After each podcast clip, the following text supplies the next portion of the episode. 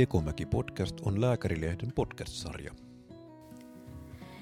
Kekomäki Podcastin neljännessä jaksossa puhutaan terveydenhuollon rahoituksesta. Rahoittajalla on terveydenhuollossa tärkeä rooli. Miten sä määrittelisit, Keko, että mitä siihen kuuluu? No, rahoittaja on varmaan kiinnostunut niin kuin missä hyvänsä rahansiirrossa siitä, mitä sillä rahalla saa. Ja myöskin siitä, miten se raha kerätään ja myöskin siitä, miten se raha jaetaan. Nämä on tavallaan niin kuin niitä, niitä isoja asioita. Jos nyt tästä lähdetään liikkeelle, Oy Suomessahan ei ole yhtään ainutta vuotta, jolloin meidän bruttokansantuotteestamme olisi vielä käytetty kymmenen prosenttia terveyspalveluiden rahoittamiseen. Tämä kuva hämärtyy jonkin verran sitten sote-aikana, koska tähän tulee myöskin sosiaalisektorin kustannukset, joita lasketaan eri maissa hieman eri periaattein. Mutta jos nyt puhutaan terveydenhuollosta, niin viimeinen näkemäni bruttokansantuoteosuus on yhdeksän pilkku kuusi prosenttia, joka siis pääosin rahoitetaan verotuloilla. Nyt kannattaa korostaa sitä, että aika monet yhdistävät verotulot yhteensä.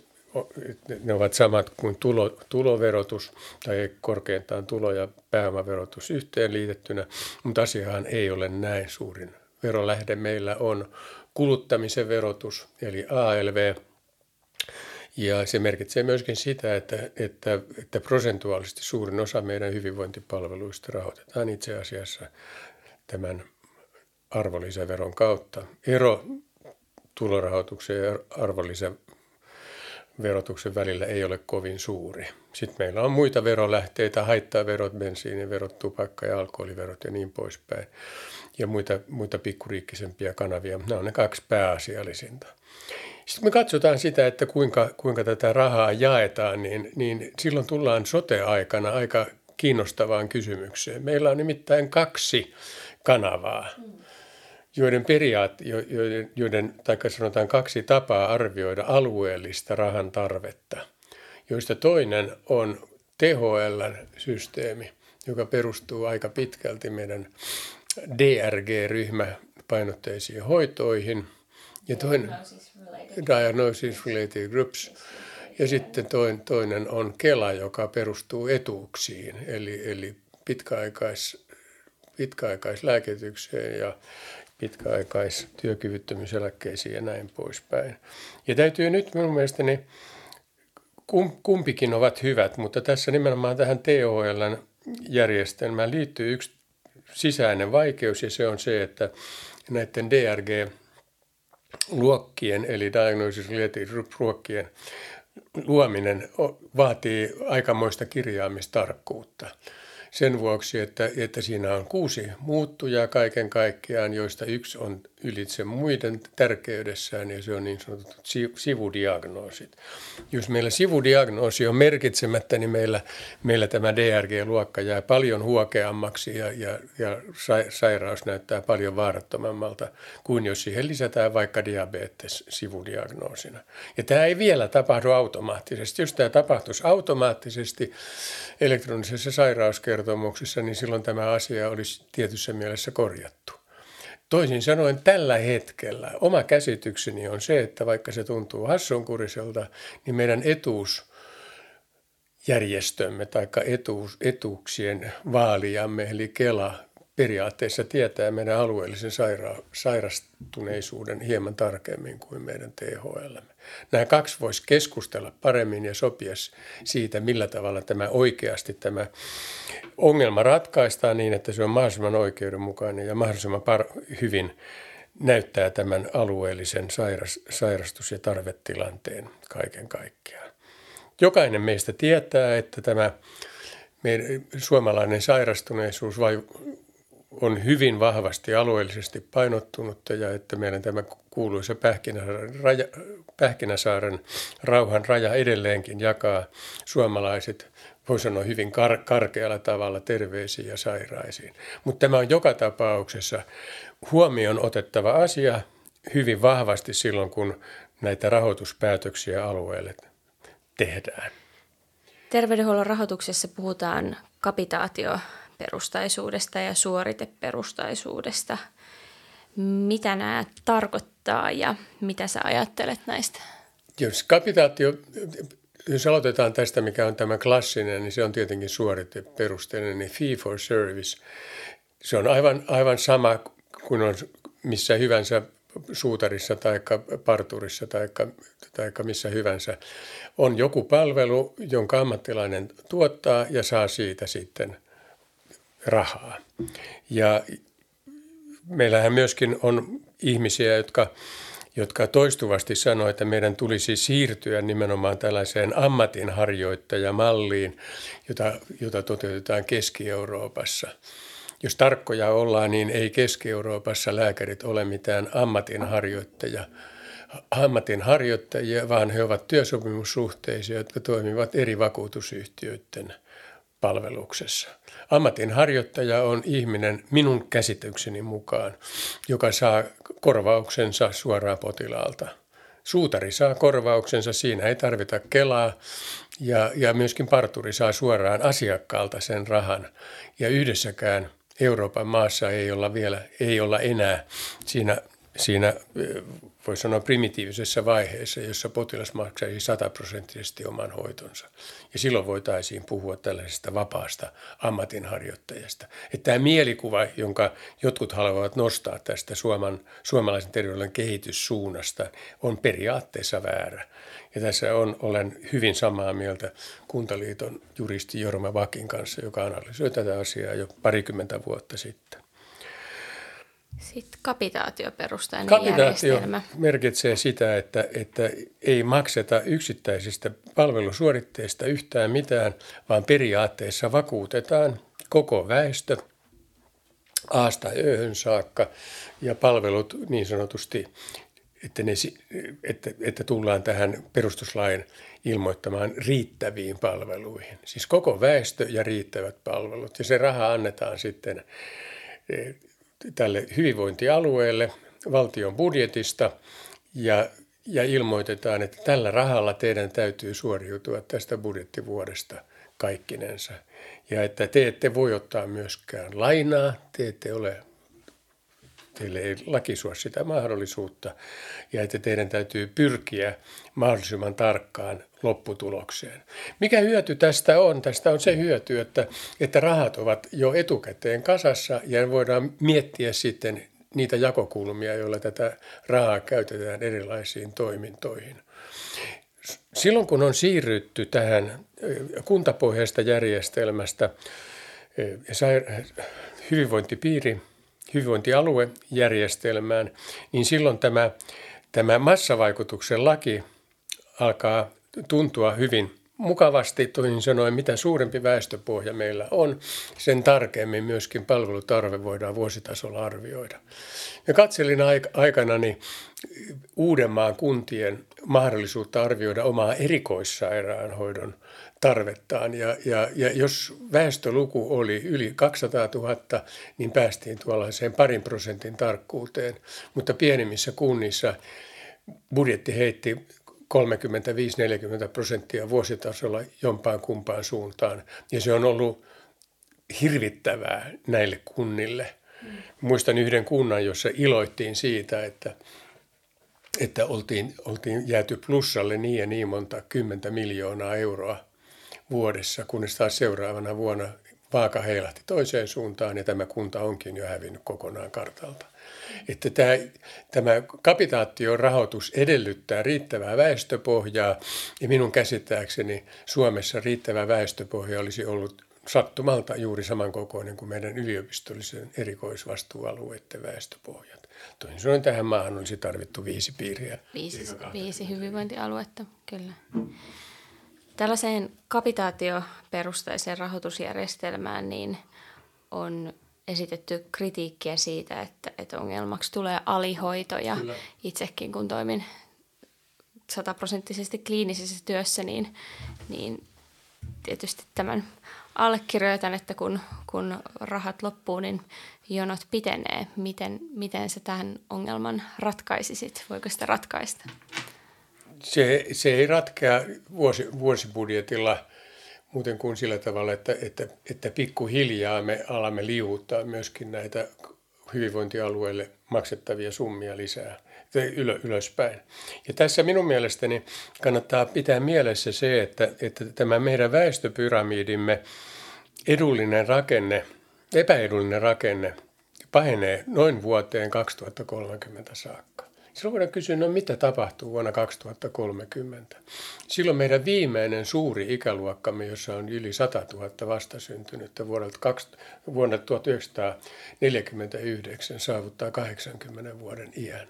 Ja se tarkoittaa silloin sitä, että, että nykyisellä elinajan odotteella se, se pikkuhiljaa alkaa sitten tämä vanhusten hoitotarve, siis korostan pikkuhiljaa, ensin stabiloitua ja sen jälkeen pienentyä, että meillä näkyy, näkyy tavallaan niin kuin valoa tu- tunnelin päässä. Silloin me tullaan tietenkin toiseen ongelmaan, joka on se, että meidän syntyvyytemme on niin pieni, että, että hoitava joukko myöskin alkaa pienentyä, joka merkitsee sitä, että, että me joudumme maksamaan asiantuntevasta hoidosta ja hoivasta asia, yhä, yhä enemmän saadaksemme sitten tämän niin sanotun veto- ja pitovoiman säilymään myöskin koko tällä sektorilla. Haasteita tulee olemaan, mutta, mutta loputtomiin tämä väestö ei vanhene.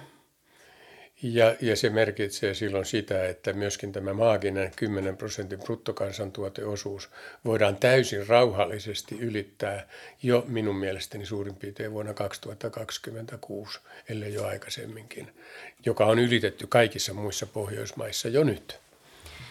Mä itse olen, kun olen terveyspolitiikkaa harrastanut kunnallisesti, miettinyt siitä näkökulmasta sitä, että, että miten tämä terveydenhuollon raho- rahoittaja voisi kontrolloida sitä, että, että ne rahat todella käytetään siihen pärjäämisen lisäämiseen, koska vaikka kuinka lisättäisiin rahaa, niin jos ei sillä saada oikeita asioita, niin jonot ei lyhene eikä, eikä saada sitä vaikuttavaa toimintaa. Mun mielestäni näiden tulosten mittaaminen, siis ensinnäkin se, että, että me emme mittaisi pelkästään toimenpiteitä tai käyntejä, vaan me mittaisimme tätä tuloksellisuutta, jossa, jossa meillä on periaatteessa kaksi eri mittaustapaa.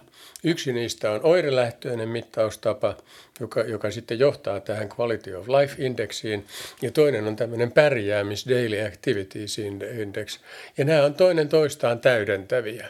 Siis totta kai meitä kiinnostaa ihmisten oireet, kuinka vanhus näkee, paljonko hänellä on päivittäin kipuja ja näin poispäin. Mutta nimenomaan kiinnostaa myöskin se, että mitkä on ne toiminnot, joista hän suoriutuu itse ja missä toiminnoissa hän tarvitsee läheisten tai ammattilaisten apua. Näiden kahden asian mittaaminen tulee sisällyttää elektroniseen sairauskertomukseen. Siitä täytyy tehdä automaatio ja myöskin Myöskin näiden alueellisten vertailujen täytyy periaatteessa olla ajantasaisia ja automaattisia. Sillä tavalla me pikkuhiljaa ymmärrämme, mihinkä, mihinkä meidän niukkoja euroja kannattaa laittaa niin, että, että tämä lainausmerkeissä hyvinvointi eli kaksoislainausmerkeissä pärjääminen parantuisi. Eli ajattelet, että ihan valvovan viranomaisen pitäisi huolehtia siitä, että tämä, tätä riittävästi mitattaisiin. Kaikki olla niin kuin automaattista. Tämä ei ole mitään tieteellistä tutkimusta, vaan tämä on... Tämä täytyy olla hyvinvointivaltion seurannan automatiikkajärjestelmä. Et silloin kun tämä väestömäärä kasvaa riittävän suureksi, niin se, se klappi, niin se virhearvio pienenee koko ajan. Et se on mun mielestä se maaginen asia, että, että jos meillä on puolentoista miljoonan ihmisen, ihmisen porukka, niin se, se klappi siellä lopussa niin myöskin prosentuaalisesti on koko ajan pienempi. Että se, se osumistarkkuus on, riippuu ihan siitä, että minkälaisia väestöjä meillä tässä kapitaatio rahoitetaan. Niin kauan kuin meidän kapitaatiorahoitus kohdistuu alle sadantuhannen ihmisen populaatioihin. Suomen terveydenhuolto on rahoitettu useamman eri rahoituskanavan kautta ja puhutaan, että suomalaisen terveydenhuoltojärjestelmän rahoitus on monikanavaista. Miksi se on meille ongelmallinen vai onko se ongelma? Onko siitä hyviä puolia? Sanotaan ensiksi, että, että kannattaisi tietää historiallisesti, minkä takia sinne on rakennettu tällainen monikanavainen järjestelmä. Ja minun ymmärtääkseni tässä on aika pitkälti kysymys siitä, että, että meidän iso terveysuudistuksemme tuhatyhdeksänsataaseitsemänkymmentäluvun alussa jätti tällaisen Kela-korvauksen pyörimään samalla kun tämä, tämä tämä kuntien vastuu ja tämä haja, hajasijoitus ja haja, haja, vallan hajautus toteutettiin ja, ja jota vielä sitten lisättiin tuhatyhdeksänsataayhdeksänkymmentä valtion osuusuudistuksella. Toisin sanoen meiltä olisi ehkä ollut viisasta siinä vaiheessa, kun siirrytään uuteen järjestelmään, niin puhaltaa vanhat järjestelmät poikki ja, ja miettiä myöskin esimerkiksi lääkkeiden rahoitus ja kaikki muu jollain tavalla kytkeä sitten näihin isompiin kuvioihin. Mutta lääkkeet jäivät ja sairauspäivärahat jäivät sitten meidän, meidän Kelallemme ja, ja Ja näiden asioiden muuttaminen sitten erikseen on osoittautunut hankalaksi. Kelasta on tullut valtio valtiossa, joka hyvin pitkälti on itse määritellyt omat toimintakenttänsä ja joka toimii hyvin tiukassa puoluepoliittisessa valvonnassa ja, ja tekee paljon hyvää, mutta on pikkuhiljaa muodostunut myöskin ongelmaksi tässä rahoituspuolessa. Samoin tietohallintopuolessa, jossa taas Kelalle antaisin mahdollisesti suuremmankin roolin kuin sillä nykyisin, nykyisin on. Meillä on myöskin tässä tietohallintopuolella liian monta toimijaa. Mutta tämä on tavallaan tämä, jollain tavalla tämmöinen sumea kehitys, joka on johtanut siihen, että, että meillä on tässä kaksi, kaksi rahoituskanavaa, joista jatkuvasti sitten Kelan osuutta on pienennetty ja, ja ajateltu, että että ne, se osa väestöstä, joka näitä Kelan rahoittamia tarv- palveluita tarvitsee, niin pystyy itse asiassa rahoittamaan ne myöskin omasta pussista. Tämän viimeisen väittämän puolestahan puhuu se, että jossain vaiheessa kaksituhattaluvun alussa todettiin, että Kela-korvauksia, silloin kun ne ei ollut suorakorvausjärjestelmää, niin nosti, nosti ainoastaan kaksi kolmasosaa korvaukseen oikeutetuista. Yksi kolmasosa ei välittänyt edes nostaa niitä, koska heillä oli omaa rahaa niin paljon. Ja he katsovat, että he voivat nämä palvelut ihan hyvin maksaa omasta pussistaan. Tämä juuri kertoo siitä, että, että suurelta osalta nämä Kela-korvaukset, vaikka niitä on tiettävästi ollut niin kuin idästä länteen ja etelästä pohjoiseen ja yli kaikkien sosiaaliluokkien ja kaikissa puolueissa ja niin poispäin, niin kuitenkin ovat olleet hyvätuloisten palveluiden rahoittajia. Tämä, että on kuntakanava ja Kela-kanava on johtanut myös siihen, että, että meillä on työikäiselle väestölle työterveyshuolto, joka tarjoaa myös ennaltaehkäisevien palveluiden lisäksi sairaudenhoitoa. Joo, se oli tavallaan niin kuin toinen, toinen kertomus vielä tämä kolmas kanava, eli työterveyshuolto. Ja, että sehän tuli periaatteessa työterveyshuoltolain muutoksen kautta. Sinne luotiin pykälä neljätoista, jossa momentissa kaksi todettiin, että työnantajalla on oikeus näiden lakisääteisten niin sanottujen työterveyspalveluiden ohella tuottaa myöskin perusterveydenhuollon palveluita. Siis on, on oikeus tai suurin piirtein näin, tai voi halutessaan, tai se joka tapauksessa tehty ehdollisesti näin siellä. Miksi näin on ja minkä takia tämä nousi tapetille? Ainakin normaalin käsityksen mukaan kysymys oli siitä, että, että työnantaja katsoi pitkään työntekijöitä, jotka odottivat perusterveydenhuollon palveluita esimerkiksi jonkun, jonkun vamman takia viikosta toiseen ja yhden työpäivän kustannukseksi arvioidaan nykyisin työnantajalle noin kolmesataa euroa. Saira- sairauslomapäivästä. Sairauslomapäivästä, joo. Ja, ja tä, tä, tästä suivaantuneena sitten työnantajat ilmeisesti vaikuttivat lainsäädäntöön niin, että, että heille annettiin lupa näiden palveluiden tuottamiseen, josta muodostui sitten per- normaaleiden palveluiden, yleisen, yleisten palveluiden, Kela-palveluiden rinnalle kolmas rahoituskanava. Että se on periaatteessa ihan looginen syy näiden palveluiden tarjoamiseen. Se on, se on tarveperusteista ollut, mutta se on jollain tavalla kuitenkin nyt sitten ensinnäkin muodostunut, muodostanut määrätapauksissa myöskin oikovirtaukseksi erikoissairaanhoitoon, joka selittää osaltaan sen, että meidän erikoissairaanhoitomme palvelut eivät välttämättä osoita palvelutarvet tai jakaudu palvelutarpeen mukaan, vaan osittain jopa maksajan varallisuuden mukaan, joka, joka tuntuu kauhealta verrattuna johonkin öö, perustuslain kuudenteen pykälään, joka korostaa ihmisten yhdenvertaisuutta lain edessä. Ja, ja minun mielestäni tämä nyt jonkun tason ongelma on. Monta kertaa minulta on kysytty, että mitä sitten tälle pitäisi tehdä, ja oma vastaukseni on se, että poistaa juurisyy. Juurisyy on peruspalveluiden huono saatavuus julkisella puolella. Sen jälkeen, kun tämä menee yhteen, sanotaan esimerkiksi, että kaikki pääsevät viikossa perusterveydenhuollon palveluihin, niin silloin voidaan ihan hyvin sanoa, että, että, että meillä, meillä työikäinen väestö pääsee päivässä niihin perusterveydenhuollon palveluihin. Ja mä oon varma myöskin siitä, että työnantaja ei huvikseen maksa näitä maksuja, vaan että se, se, se näkee saavansa jotain hyötyä tästä, tästä maksujärjestelmästä myöskin sellaisena aikana, jolloin yhä harvempi työnantaja edellyttää lääkärin todistusta pois sairauspoissaolosta. Tämä on aika koomista myöskin se, että siinä vaiheessa, kun U P M luopui näistä lyhyiden sairaanhoitojen lääkäritodistusvelvoitteesta, niin mitä tapahtui? Näitä pois, pois, lisääntyivätkö poissaolot? Ei, vaan ne vähenivät. Suomalainen työväestö, työ, työmies on rehti. Ei hän jää pois töistä, jos ei hän ole oikeasti sairas. Ja jos on lääkärin todistus viikosta, niin ollaan viikko pois, vaikka no. oma olo olisikin sairausloman loppua kohden paremmin. Nyt kyllä mä muistan siltä tuloman ajalta, että eihän siellä kellään ollut flunssaa koskaan. Se oli ihan käsittämätöntä. Oli se, mitään muuta kuin, että palkka oli tarpeeksi korkea ja kaikki kohteet oli, oli, oli niin, ne ei ollut palkka, siis tuntityötä, vaan oli urakoita. Ne ei kukaan voinut jäädä pois töistä. Ja eihän lääkärillä ole mahdollisuutta testata potilasta, että onko hänellä flunssa tai onko hänellä gastroenteriitti, että se joka tapauksessa perustuu luottamukseen, mutta se, se vaan työnantaja siirtää sen vastuun sille lääkärille. Että näin montaa kanavaa en tiedä, että eurooppalaisissa maissa on olemassa. Että kyllä tämä eri, erikoinen on, ja se erikoisuus on nimenomaan siinä, että, että se luo ainakin mahdollisuuden tämän yhdenvertaisuuden, yhdenvertaisuusperiaatteen rikkomiseen. Se on se mun mielestä se isoin asia.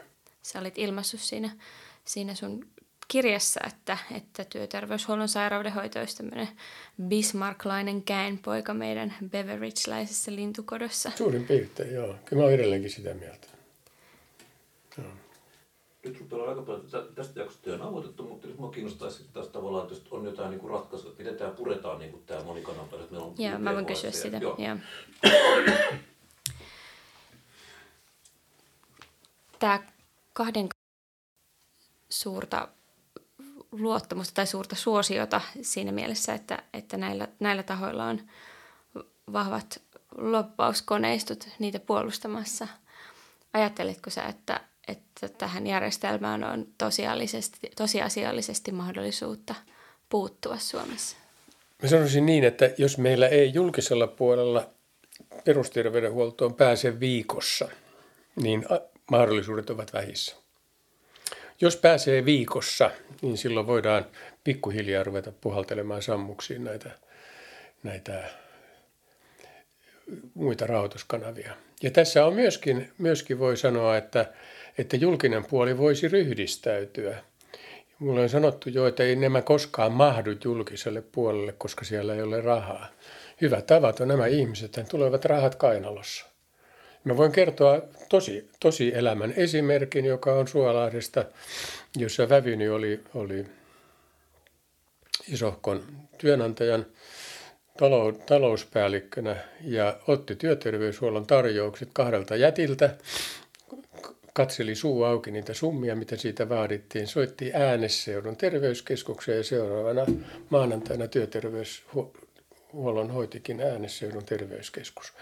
Mitä, mikä, mikä tämä opetus tässä on? Opetus on se, että jos meillä on terveyskeskusjärjestelmä, jota johdetaan oikeasti ja ponnekkaasti, niin sille tämänkaltaisen haasteen vastaanottaminen on suhteellisen helppoa. Se ottaa haasteen vastaan ja ottaa myöskin rahat. Ja katsoo, että niillä rahoilla voidaan aivan rauhassa tuottaa Suolahden vaneritehtaan työläisille aivan asianmukainen työterveyshuolto, myöskin peruspalvelut mukaan lukien. Se on, toimii kahdeksasta neljään siellä, se ei toimi mitenkään kaksikymmentäneljä kautta seitsemän, mutta ei se ollut toiminut myöskään näiden jättien toimesta vuorokauden ympäriinsä. Se sulautettiin silloin Häänesjärven terveyskeskukseen ja lopputulos oli minun mielestäni juuri sen kaltainen, jonka se pitäisi olla. Ja tässä mielessä olen kilpailun kannattaja. Myöskin julkisen terveydenhuollon pitäisi reippaasti nousta tavallaan poteroistaan ja sanoa, että kyllä mekin osaamme näitä ja näitä palveluita tu- toimittaa, tuottaa. Meillä on väkeä, joka on kiinnostunut auttamaan teitä ja pikkuhiljaa silloin tämä tavallaan amalgamoituu ja, ja muuttuu osaksi perusterveydenhuoltoa. Mä tiedän, että omat ajatukseni kauhistut, kauhistuttavat monia työterveyshuollon tuottajia, mutta tämä nyt vain on totinen tosi. Seuraavassa jaksossa olisi tarkoitus jatkaa keskustelua terveydenhuollon rahoituksesta, mutta puhutaan silloin rahojen riittämisestä eli priorisoinnista.